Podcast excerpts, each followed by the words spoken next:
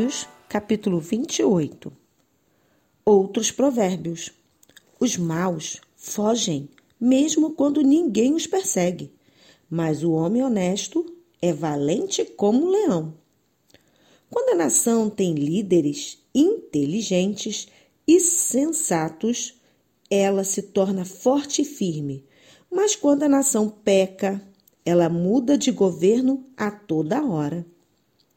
Um pobre que explora outros pobres é como a chuva que destrói tudo e acaba com as colheitas. Quem não respeita a lei de Deus está do lado dos maus, mas quem lhe obedece está contra eles. Os maus não sabem o que é justiça, mas os que procuram conhecer a vontade do Senhor sabem muito bem.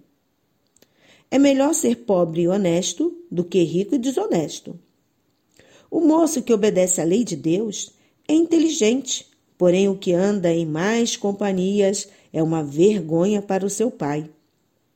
Quem fica rico emprestando dinheiro a juros altos e explorando o povo acaba deixando a sua riqueza para quem é bondoso com os pobres. Deus despreza até as orações de quem não obedece à sua lei.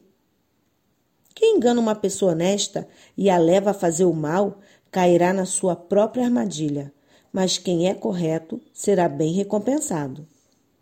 Os ricos sempre pensam que são sábios, mas o pobre que é inteligente os conhece muito bem. Quando os bons alcançam o poder, todos festejam, mas quando o poder cai nas mãos dos maus, o povo se esconde de medo. Quem tenta esconder os seus pecados não terá sucesso na vida, mas Deus tem misericórdia de quem confessa os seus pecados e os abandona. Quem teme o Senhor é feliz, mas quem se revolta contra ele cairá na desgraça. Como um leão furioso ou um urso feroz, assim é o governo mau que domina um povo pobre. O governador sem juízo será um ditador cruel, Aquele que odeia a desonestidade governará por muito tempo. O assassino cava muito depressa a sua própria sepultura. Não tente fazê-lo parar.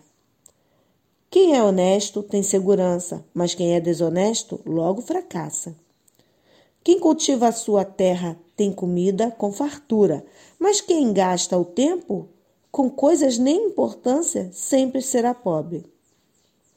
A vida da pessoa honesta é cheia de felicidade, mas quem tem pressa de enriquecer não fica sem castigo.